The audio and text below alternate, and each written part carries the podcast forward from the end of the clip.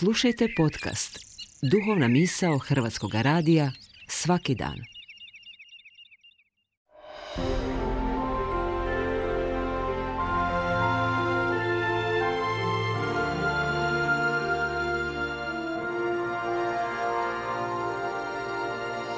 Duhovna misao.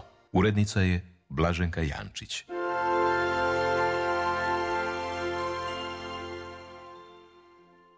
Govori vam Aziz Alili, Međlis Islamske zajednice Zagreb. U Kur'anu veli u poglavlju Ali Imran 159. ajet Ti si Allahovom milošću bio blag prema njima, a da si grubi i tvrda srca bio, razbježali bi se iz tvoje blizine. Zato im praštaj i moli da im bude oprošteno i dogovaraj se sa njima.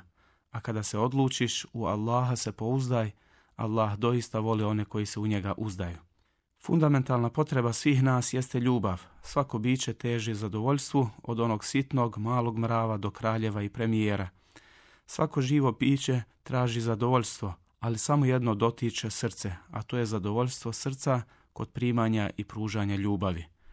Zadovoljstva osjetilnih iskustava, slave i bogatstva mogu dotaći um i osjetila, ali ne dotiču srce što da smo vlasnici svega na zemlji, a ujedno i jedine osobe na njoj. Ne bi bilo nikoga koga bi voljeli i nitko nas ne bi volio. Ljubav nam je potrebna jer je u našoj prirodi. Stvar koja je zajednička svim duhovnim putevima, a koja nastaje kao izravni produkt ljudske ljubavi prema svijetu koji ga okružuje, jeste samilost. Primjer Božije svemilosti i sve pravednosti vjernik nalazi posvuda u svome vremenu i u vremenima prošlim. Brojni su primjeri svemilosti i nemilosti Božije, svemilosti prema bogobojaznim, čestitim i strpljivim, a nemilosti prema licemjerima, nevjernicima i silnicima. Allahu poslanik, ali i selam je rekao, u džennet neće ući osim samilosni.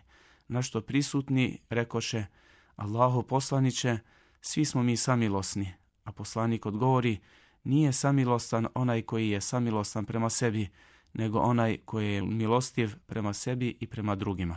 Milostiv prema sebi je da se smiluje svome nefsu, odnosno svojim strastima od Allahove kazne tako što će ostaviti grijehe i pokajati se za njih, što će činiti dijela pokornosti i u njima biti iskren i ustrajen.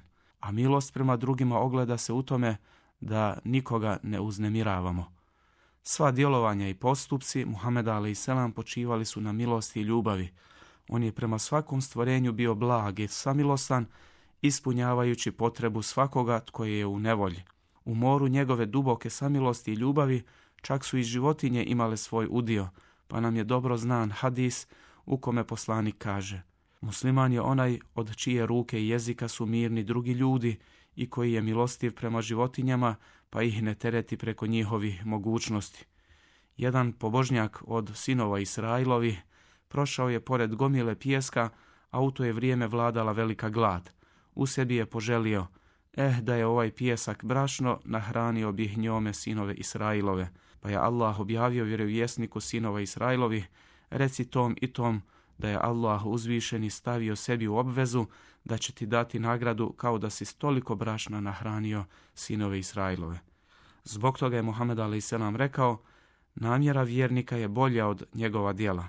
Ne dozvolimo da se zaboravimo, zapletemo i zašuškamo u svoj svijet i vlastito stanje dok je mnoštvo potrebnih oko nas. Nastojimo vidjeti i osjetiti druge i drugačije koji ih je, nažalost, sve više u našim porodicama, naseljima i zajednicama.